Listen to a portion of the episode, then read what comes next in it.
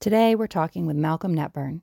Malcolm has served in a number of critical roles, including as the chairman and CEO of CDS Global, a subsidiary of Hearst Media, for over 15 years.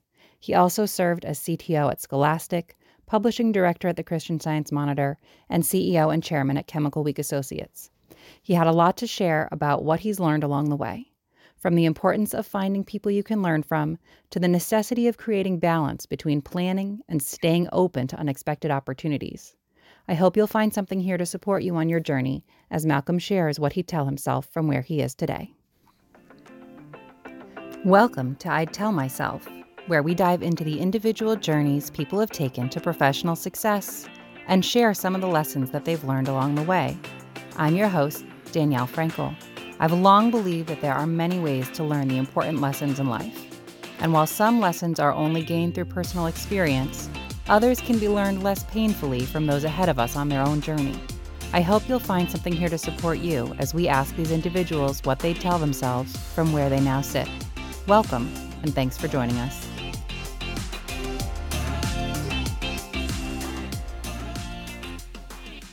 All right.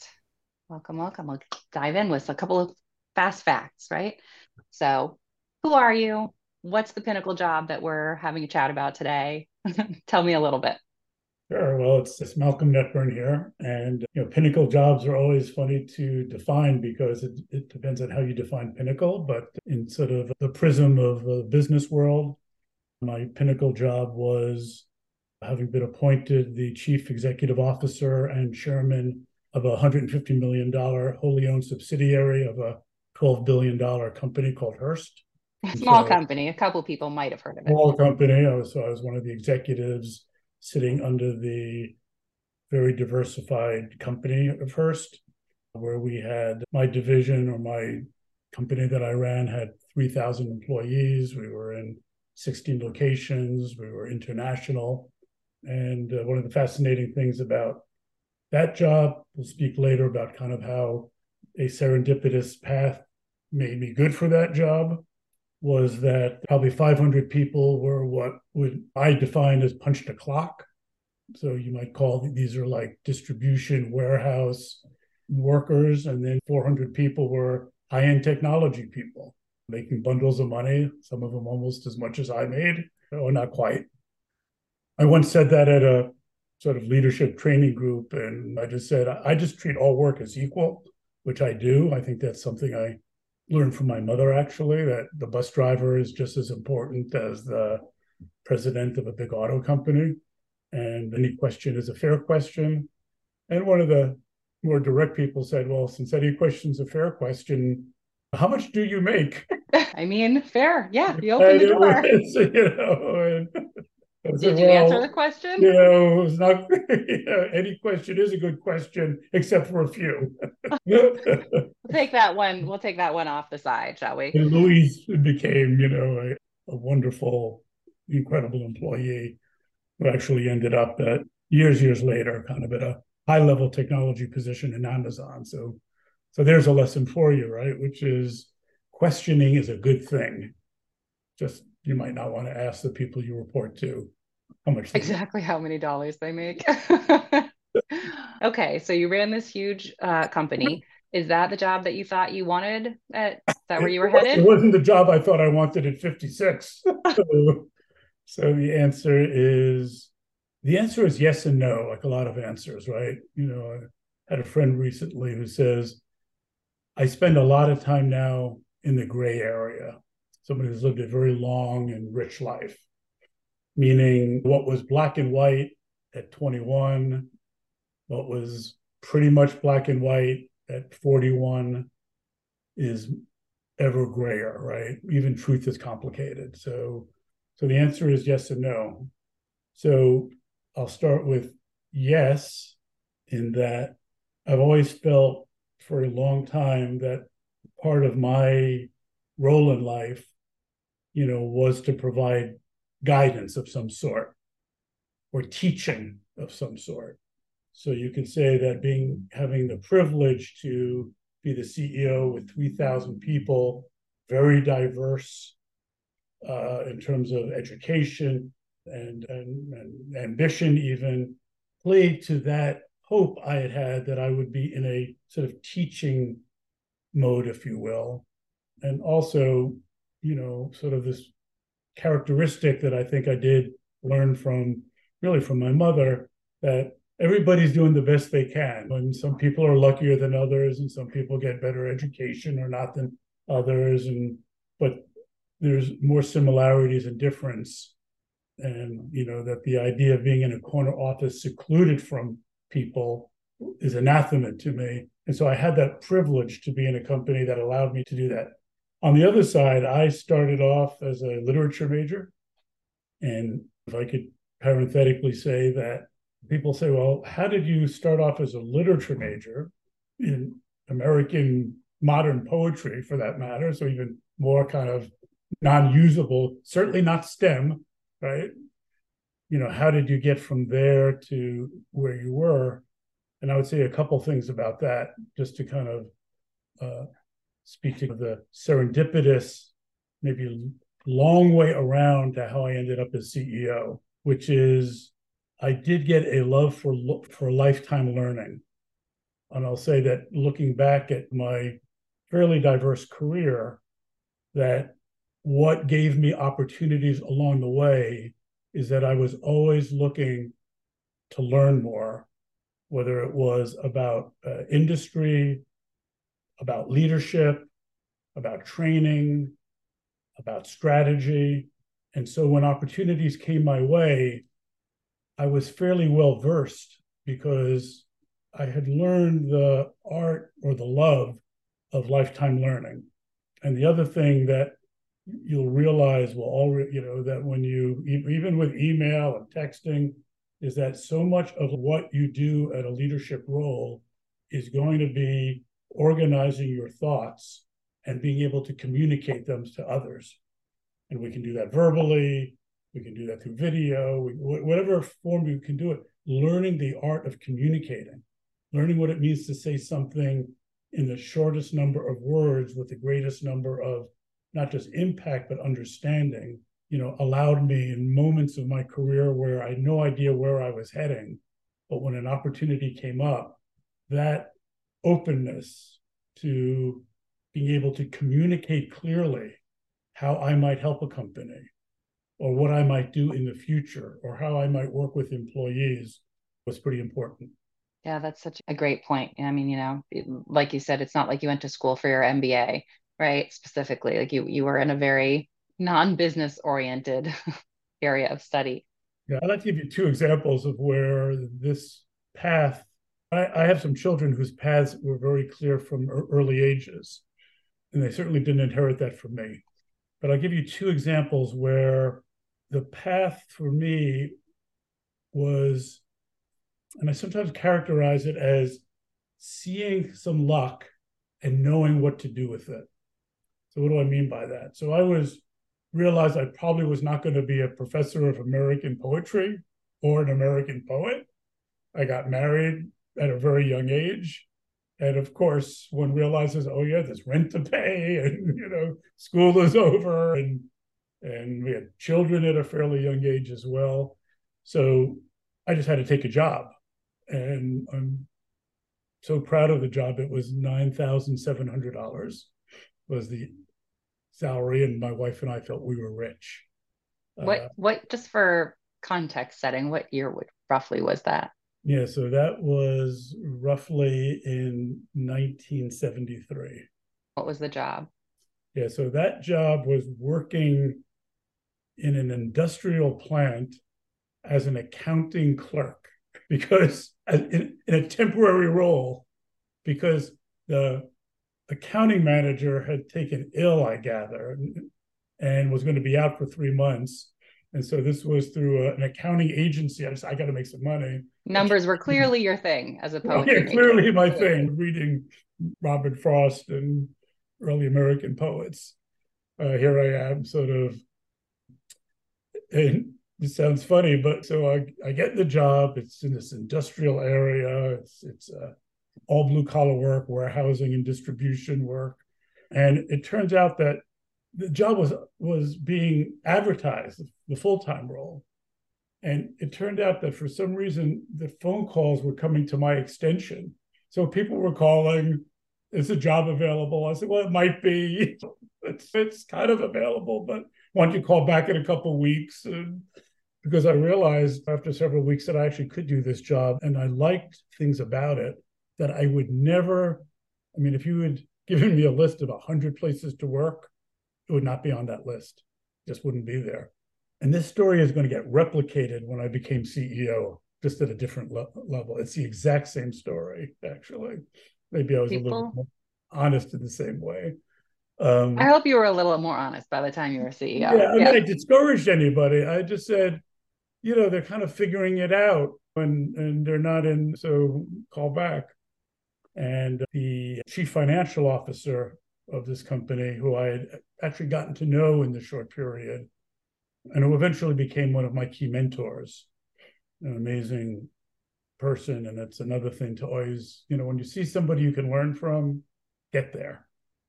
And Marty Schwartz was one of those people. So somewhere in the conversation, like about a month into this role, I said, "How are you making out with the resumes that are coming in?"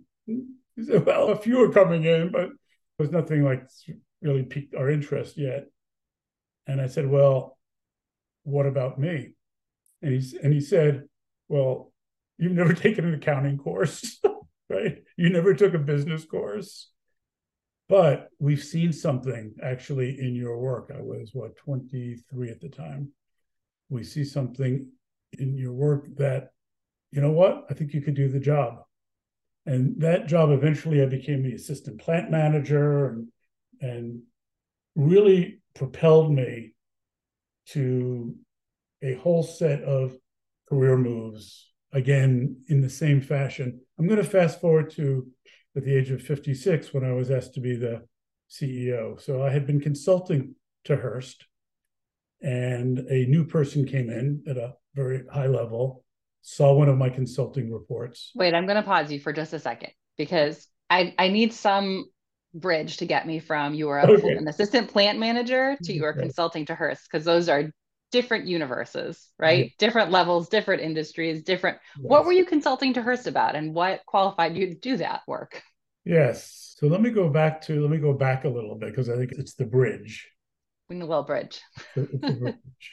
You'll have many bridges on your path, hopefully. The more bridges yeah. you have, the more opportunities you're likely to experience. Um, I'm going to skip. So I, I had that job. I, I then got recruited for a job actually at the National Wildlife Federation. Interest I had around environmental issues in a in a very operational role. And after being there for two years, I got what in retrospect is sort of the classic call of somebody said, I'm looking to hire for a large medical publisher, a vice president of operations and I was wondering if you might know of anybody. And what I've learned many years later is the classic answer to that is, please let me go shut the door. right. And after being this naive young guy for about an hour on the phone saying, oh, yeah, that job, I, I can think of some people you might want to be in touch with. And he kept probing. And then at some point I said, it's funny what you're describing would be something I could actually do. And he said, Oh, really? And so that so began. He said, "Oh." So he said, "Oh, really?" It was a German extract, and so I can still remember like it is today. Oh, really? You really think this might be something for you? Well, for 12 years, he and I became partners. What happened is, after six months, I didn't get the job that he was recruiting for. But he said to me after that, after the his client said, you know what, he's too young. I still don't know today what it was that I'd actually been given it, made an offer, and then the offer got kind of retracted because it was by a, another senior person. And he said, you know what, I think they're crazy, but since you're thinking about leaving where you are, how would you like to come to the consulting firm that I work for? I've gotten to know you well. I think you're great. And that began a career that lasted over 25 years. as a management consultant in three different positions. The last one as the owner of a quite a successful boutique consulting firm. So that brings me to consulting to Hearst. Yes. Okay. So now we built a bridge. I see. So I'm consulting to Hearst. New person comes in, and I get this phone call from John Laughlin, senior vice president. Says, I've read your report. I'd like to have lunch with you. I didn't even know him. So have lunch. And he says, It's almost like you saw everything I was concerned about with this division. The leadership isn't innovative, they're behind in their technology builds. Um, they've been very successful, but it looks like they're riding on their success. I'd like to engage you as a consultant to participate in a deeper level than your initial report. So I said, fine. That's what I was doing for a living to help out.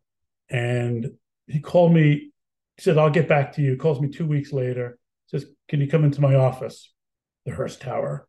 So I go into the gorgeous 45 story tower in New York City, all glass and steel.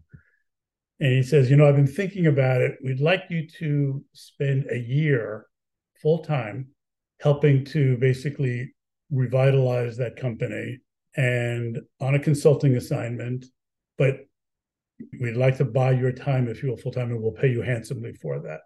I had actually done that three times before in my career and I for different places. And I said, you know what? It's interesting, but I'm really I have a consulting company. If you want me full time, I can't do I can't work on other projects. So he said, I understand that. We'll figure out what to do. We'll pay you six months after. That'll give you a chance to reintegrate. And I said, you know, uh, interesting, but I, I just don't, at this stage, I really want to continue to build the consulting practice. And then he says, you know what, we, you, I know you also do some high level executive search work. Well, we know that the CEO isn't going to make it through this process. We'll give you the the assignment to hire the replacement. It probably had been valued at, you know, a, he threw out a huge number for the search. And then, and this is sort of the serendipity, I looked at him, I'll never forget, I'm in his office or in the 43rd floor of this building. And he said, You know, you could do that, but the person best qualified in this country to run that company is me. And he said, Really? And I don't know this day whether it was like that early story where the person was hoping eventually that I would get. That conversation was about, Are you interested? Not about, Do you know somebody interested? I don't think it was. I think it was just, I said what was true.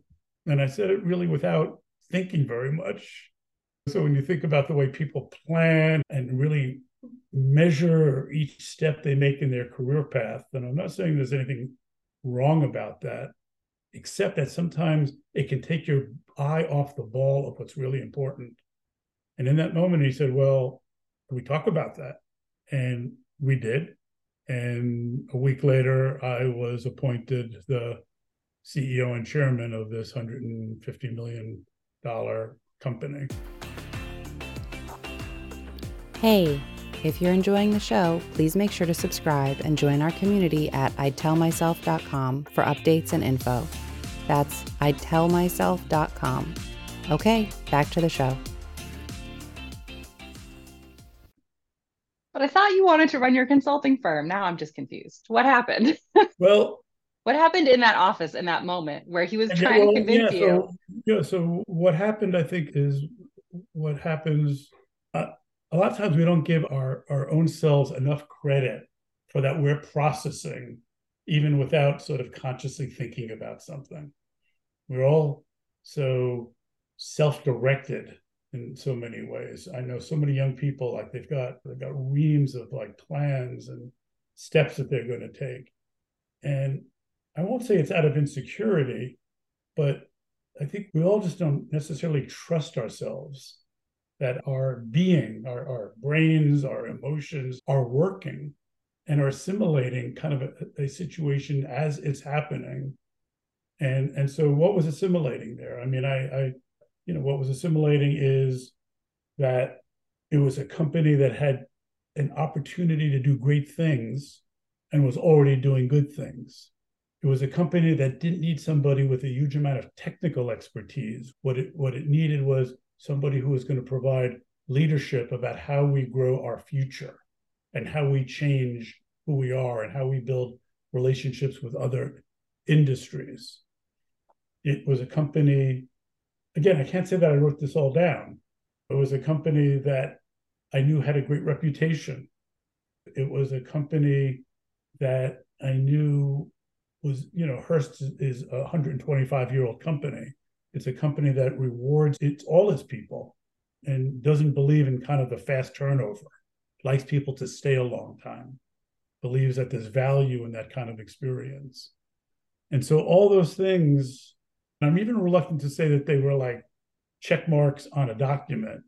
But it doesn't sound like they were. It sounds you know, like there was it, just some internal math happening and yeah, there was, the result. A lot of internal math. And I think if all of us allowed for it, I like that term, internal math to do its work and not to some degree straitjacket it into kind of the highly defined path. When you're on a path, it's sometimes hard to see outside the lines of that path. And one thing that my experience, my my very unplanned career path taught me is that a lot of the opportunities are outside those lines. And if you can be open to them and aware of them, you have it. Doesn't say that you don't need to learn and to train. And it's not, a, again, it's not a black and white. But if we were, had more balance in being able to trust in our instincts and see an opportunity and say, what could this become?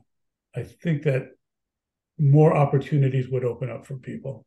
And I know a lot of people who are straitjacketed into very successful jobs because they were so directed towards it. They geared everything towards it. Then they finally got it, right? And they found out that in terms of their their emotional or other work life satisfaction, they were like in a straitjacket. And it was very hard for them to get out of it because that's sort of what they knew and didn't know how to do much else. Yeah.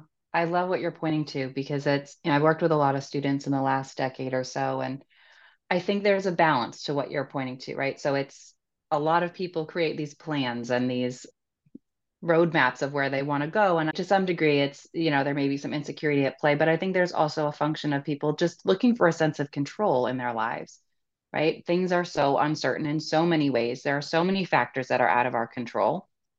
If you're finishing school, whether that's high school or college or grad school or uh, wherever it is that you're you, you end that piece of the journey right figuring out what the path looks like there are so many different ways that could go and so putting together a plan allows people i think to feel a, a greater sense of control or at least gives them a sense of direction about what they should do next because I think the other piece of that is that you're right. Sometimes things just have to fall into place at the right time, and you have to be open to that. And so, how do you balance both being as prepared as you can be, being aware of the possibilities or the path that you might take without mm-hmm. closing yourself down to the opportunities and the the moments that pop where things could completely change. And if you're open to it, it it could be a great change.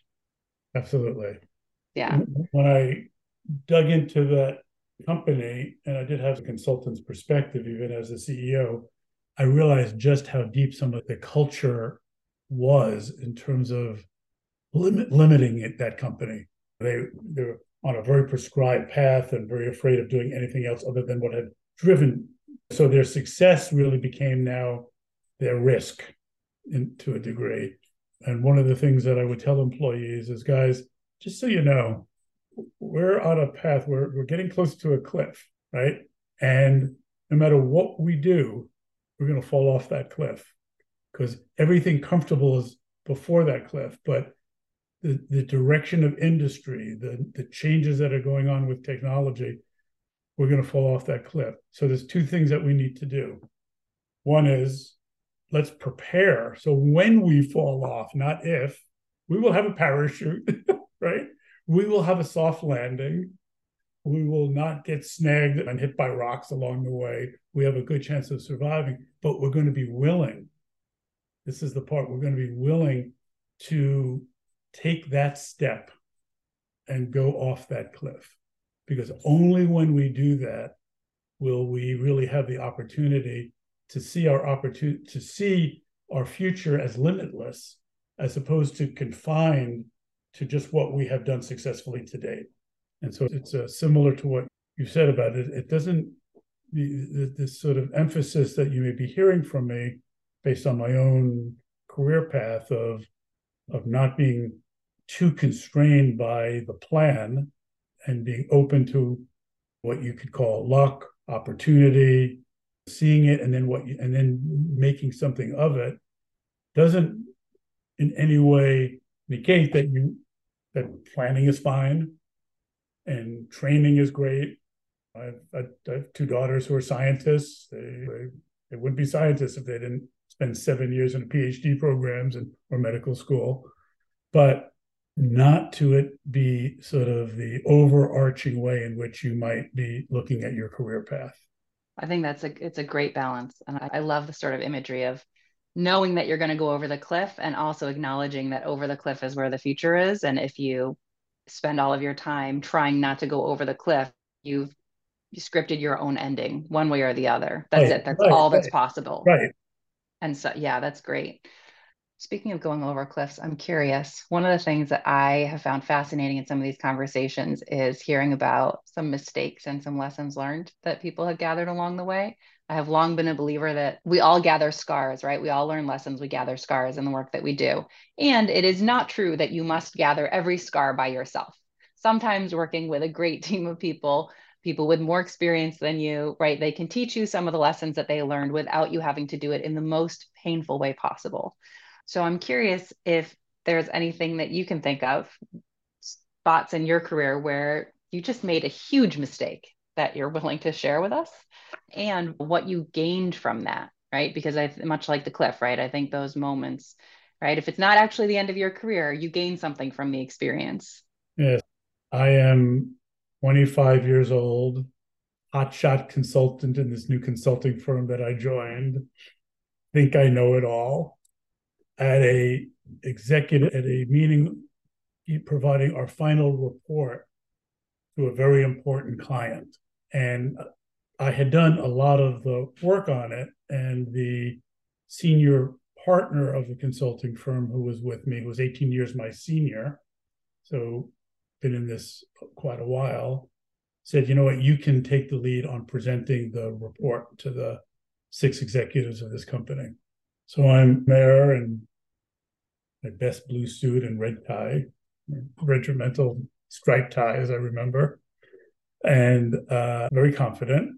And I'm giving this report. And all of a sudden, the CEO says, Could you stop a minute? he says, I disagree very strongly with those last three recommendations that you're making. I don't think that they are correct for our organization. And so being the hotshot consultant, I say, well, let me explain those three because they're actually critical in our view to the success of your company. And I start to engage with him on why he's wrong and how I'm going to prove to him that he's wrong by digging deep into these three recommendations. And I'm clearly not reading the room because not only am I seeing him unhappy, but I'm also seeing the other five executives looking around like, what's going on here? Right. And my senior partner of the consulting firm takes a little piece of paper like this and he puts it as nonchalantly as he can in front of me. And I sort of open it up while somebody else is talking, and it says, A man convinced against his will is of the same opinion still, Edmund Burke. And I look at that and then he looks at the CEO. He said, "By the way, could we take a like a ten minute break here just to sort of step back a bit?" And my senior partner goes out into the hallway and says, "Don't ever do that again. You're right and you're wrong." I think he used another expression, as I recall. He was a man of many expressions. Who said the what you're going to find here is the operation was a success and the patient died you're right, but you're wrong if we are unable to show in a certain way. And he says, you just, you can never do that again. It's you, you're not helping anybody when they are. And that has stuck with me. I mean, I I think of that. I, I remember the feeling I had, the crushed feeling. It, it, still waves back even as I'm speaking here about it. Mm-hmm. I had another one that was similar. This was to a very large organization called Ziff, Ziff Davis, used in the computer media in, industry. Very strange executive there, but brilliant. We're in his office. I'm like maybe 28 now. Learned some lessons, but obviously. I was going to say, all, have you learned your lesson there? not all my lessons. So again, I had written most of this report at that point. So it was it was for me to deliver. We had like five of us, five consultants in the room. It was just him, just Larry Sporn. And uh, I'm going through a deck that's probably 70 pages. And he was not a 70 page deck person. And he said, Can you just summarize this thing for me? I mean, I, I just do not need to go through all this your methodology, your approach, your research, how you got to your conclusions, what your conclusions are, expounding more on those conclusions. And I said, I think we called him Mr. Sporn. I said, Mr. Sporn, it's really important that you see the process, that if you understand like how we got to where we are, because if you don't, that the recommendations in Avoid might not make as much sense as we we believe that they are. And he said, Well, what I'm telling you is I want you to summarize this very quickly for me. And I made the mistake of saying, I just don't think I can do that. And before I knew it, this man was actually very light on his feet. He was like a cat. He got up. He was sitting like 15 feet away from us, sort of in a dark corner of his office. He, he was a strange person. He took this deck out of my hands and he ripped it in half. And I still can remember, like it's yesterday, the pieces of paper floating down onto his floor. And he said, now, will you summarize it for me? And that lesson has always, it's the same lesson, but has always stuck with me that working is always a partnership. And if you sort of treat it as a one way street, and you think you're the smartest person in the room, and you think you have more to say than other people, and you're not intensely listening, then you're going to be less effective and it will slow down your career. And it isn't a matter of compromising what you believe in. It's a matter of making sure that what you believe in, you're able to actually show how it can be implemented in a way that works for people who might be above you, people who you are interviewing with, or people who are working for you. So those were like life changing experiences. Those are such great examples. They're so rich, and thank you for sharing them. I, I think it's, I find it fascinating because early on you said you always felt that you wanted to be in a position where you could teach or influence or support others in their growth and development. And and each of those lessons teaches you something really critically important right about how to actually do that kind of work in a meaningful way right? The importance of listening regardless of who's sitting across the table right? People tell you what they need. They either do it directly right summarize this for me or they do it in a slightly more indirect way. I don't agree. And there's question in there mm-hmm. right? There's space to fight back or there's space to get curious and and inquire with them about what's happening for them what's their experience of this what's their concern what's going on. And it's also amazing because both of those examples are obviously from the beginning of your career and they clearly stuck with you. They clearly they clearly stuck. Yeah. They, they clearly stuck. I had some leadership roles in civic environments and they stick there too like i, I will I'll hear something as a basically a councilman currently where I, the, the mayor assumes, and i think doesn't make sense. I understand where he's coming from. And I realize wait a second, the answer is not to call him out about that. The answer is to help him see that there might be another way to kind of go about a particular issue or problem. And and so those difficult and I'll give you I'll give you one more, which is very different. And you know, I, I, have over the years I've developed like what I call ten leadership principles that I, I teach a lot on, and, and, so I think this sort of fits in in one of them, uh, which is that a person that I ended up reporting to at sort of at the to the Hearst company, very different than me. I did a lot of team building, a lot of consensus decision making, and he was very different than that. Uh, and not fairly early on, and I was the CEO for 15 years, but I would say maybe in the second year, it was he wanted to come up and and have me do like an overall status review. And so I spoke a lot about the way I was incentivizing employees based really on group success.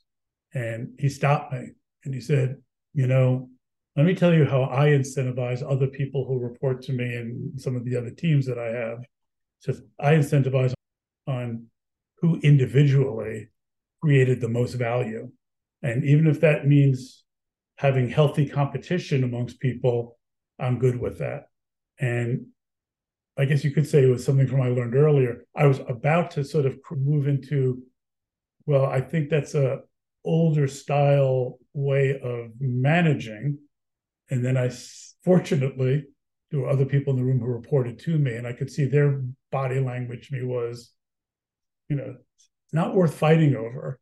Like you're gonna, you could still have. We, we were relatively independent anyway. You didn't need, you don't need to like take on the this sort of philosophic issue about how you reward people. And it was, and I realized so what I could do is sprinkle that in, you know, again, without not compromising my my belief system in my reports about, but not make it as the showcase. Because if you don't put yourself in somebody else's shoes, it's like my first principle of leadership that at some point you have to take out your own ego and replace it. I used to say, replace it with someone else's see what the other side of the desk is thinking about. What's their concerns? What are they looking for in a candidate? As opposed to, let's say, what you want to push forward as the candidate, what they're looking for as a, an employee, equal to what you want to push forward as an employee. And so that was that was another example of if you believe in team, then you have to believe that not everybody on the team has the same philosophy you have. Right? It's easy to be easy to like agree on team when everybody's on board with what you want. Not so easy to be on team when they're not. So the question is, how do you kind of how do you still be successful in executing your talents in that case? And that's something I learned from that experience. You don't have to shove it in his face. You don't have to make it sound like his reward system is ineffective. It's it was effective in some ways. He was a very successful executive. It was different. Yeah. Yeah. I'm curious. You clearly jumped, and we sort of jumped over some of the middle, but mm-hmm. you clearly jumped from this sort of very independent role early on into an oversight position, into a consulting position, into these significant leadership positions. And I, I'm wondering you learn to be a manager and how you learn to be a leader in those spaces. It's not something that you studied at school necessarily. Right. It doesn't sound like, right? So, how did you learn sort of the big lessons and get to the point where you've got your own 10 leadership principles? Because that's a, it's a big leap. Well, the really serendipitous path that I took to consulting, life would have been very different for me if the Dutch parent company of the company that I had applied to and, and had hired me said, you know what, the parent company just doesn't feel right about this hire. So we're going to we're not going to retract the offer, but it would be a mistake for you to take it because you'll get caught in a lot of crossfire. But if I had been the vice president of operations for this large medical publishing company, I, my path would have been very different. And so the consulting, again, we all, and we all do this, we all try to, I won't say build our own story or even justify where we were before we got to where we're going. But the one thing about consulting is that it exposed me to a very large number of leadership models, as many bad as good. And it allowed me to kind of cull from those years of consulting a, a kind of set of my own principles derived from that from that. And when I look at some of these principles that I teach about, enduring values win. I think everybody was wondering how much do they have to compromise when they get into a new role. And I'm saying, don't compromise your values. It never works. It never ever works. But I said, but don't wear it on your sleeve. You don't have to be. Here's what I believe in. You know, that, that was my problem with, a little bit with these early experiences. I'm going to like wear my values on my sleeve, and as opposed to just, I mean, I wear it in your heart, perform out of that value system. But you know, you don't need to be proselytizing it, announcing it, declaring it, pushing it on other people. Let the value speak for itself.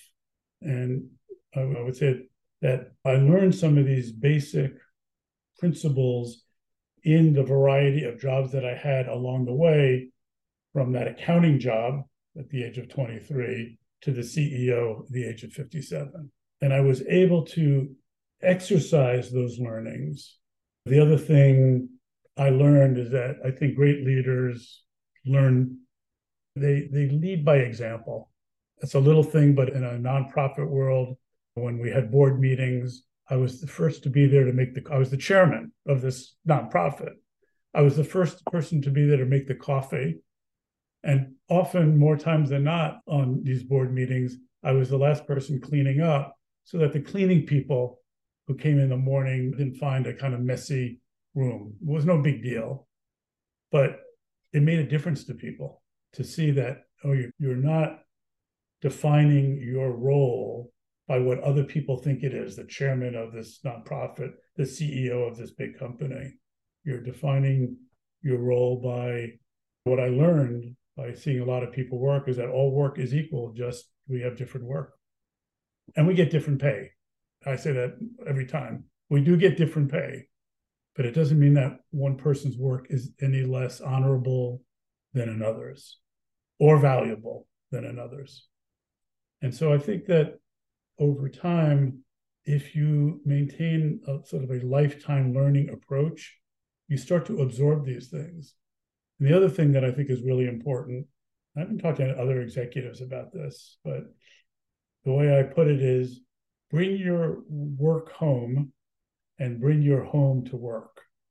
I, I don't really believe that you work and then you forget about it and you go home and it's you don't need to, or that you're at home you have one set of values with your family or your friends, and then at work I got to be cutthroat and I got to step on people, and I'm totally different at work than I am at home.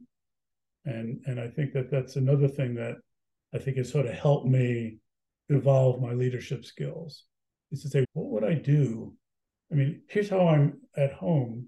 Why wouldn't I bring that to my work life? And if I'm not bringing it to my work life, how can I bring it to my work life? And the other thing is equally true because I think that if you believe, if your work is important, your mind is not going to turn off at five o'clock. It's okay to be in the shower in the morning thinking about work. If it's important, just like other things in your life are important, it deserves to be important wherever you are and whatever role you're in. And I think those are the things that I think sort of becoming CEO and having 14 years to be in that work prepared me without knowing it for a very complicated job, which one I'm eternally grateful. And, I think gratitude is also always nice to have along the way. It's interesting. So much of sort of the lessons and the guidance that you point to are really about balance balance in the relationships that you have right. balance in the relationship that you build within yourself between home and work balance in how you plan versus staying open to opportunity. And it's fascinating because it's where you started the conversation right in terms of also being a lifelong learner right? You're, you're telling me that you learned your leadership lessons by listening and by watching and by taking in and you started with your mom right, right? she's the one who taught you about the bus driver which is great yep yeah no i think that's I think that if you can keep yourself open to ideas and experiences wherever you turn, you'll be. I think every you're better off for it. And and some of those things aren't are, are things you're not going to agree with. Many of them will be. You learn as well equally what not to do by watching. Yeah, or you learn about things that don't even fit within your value system, but something may come up in your work where a group of people or an individual or another company or a competitor is behaving in something that isn't in your value system, but you've been open to it. So you can at least understand where that's coming from. I, uh, felt that the I have a strong belief that it's very important in any any role really working to to always keep in touch with like what's happening in our greater society so that you see what the trends are because i don't care what industry or business you're in the trends of the time are going to affect in some way what you're doing. And whether that's the larger trends of the move to technology or now ai or or, purchasing trends or shopping trends or it's important to like stay abreast of that because they will have a bigger impact on your job than you think. And and and also in being prepared for the future. So i think sort of that openness coupled with being true to your value system coupled with balance. I would if i look back i'm back to consulting now. So i i, I got a little bit of perspective on the the uh, operational leadership role I think those are some of the mixes for a formula for my success. Well, that's awesome. I appreciate you taking the time to share all of this. Last question for you. You've shared a lot of really great lessons and things that you've learned along the way. If there was any one thing, if you could go back to your 23 year old self from where you are now, right? Is there any one thing you tell yourself that you haven't covered here? I mean, the, the thing that comes to mind is to do things with a lightness I took a lot of things unbelievably serious. Just the world was either coming to an end or the world was just beginning in terms of a, a victory, but way too serious and not with enough good humor. I, I think that I think we all get caught up in different times of our career, the beginning, the middle, towards the end. You, you pick your spot where we just we take it all too seriously. And the other thing is that I've never seen long term success from doing something at the expense of somebody else's feelings. There's, there's, there's no reward worth intentionally or not being really careful about not hurting somebody along the way. And I've seen a lot of that in my career. It's it's the pressure of getting ahead, the pressure of getting the next job, the pressure of looking better than somebody else in school and graduate school. And um, but when I look at the people who've sort of done that, I think that their success was limited because eventually, yeah, maybe I guess I would put that in a case of like nice guys often finish first. Nice people often finish first stories you hear are often not those the ones that maybe get into the press or the books. And, but if you look across the spectrum of most fields and industries, you'll see many more people where the person had that enduring value and got them to a place where they met their own dream, their own hopes for a productive and meaningful work life. Well, I love that. That's reassuring to hear, certainly, because it's not the set of stories that get sensationalized, but you've been in a position to see enough of that that I believe that's your experience, which is great. Thank you so much for taking the time to do this today. Sure. Yeah. Well, good luck with all of this, and we'll catch up soon. That's it for today. I hope you enjoyed the show and found something to support you wherever you are on your own journey. Don't forget to subscribe where you listen to your podcasts and head over to idtellmyself.com to sign up for updates. Until next time, take care.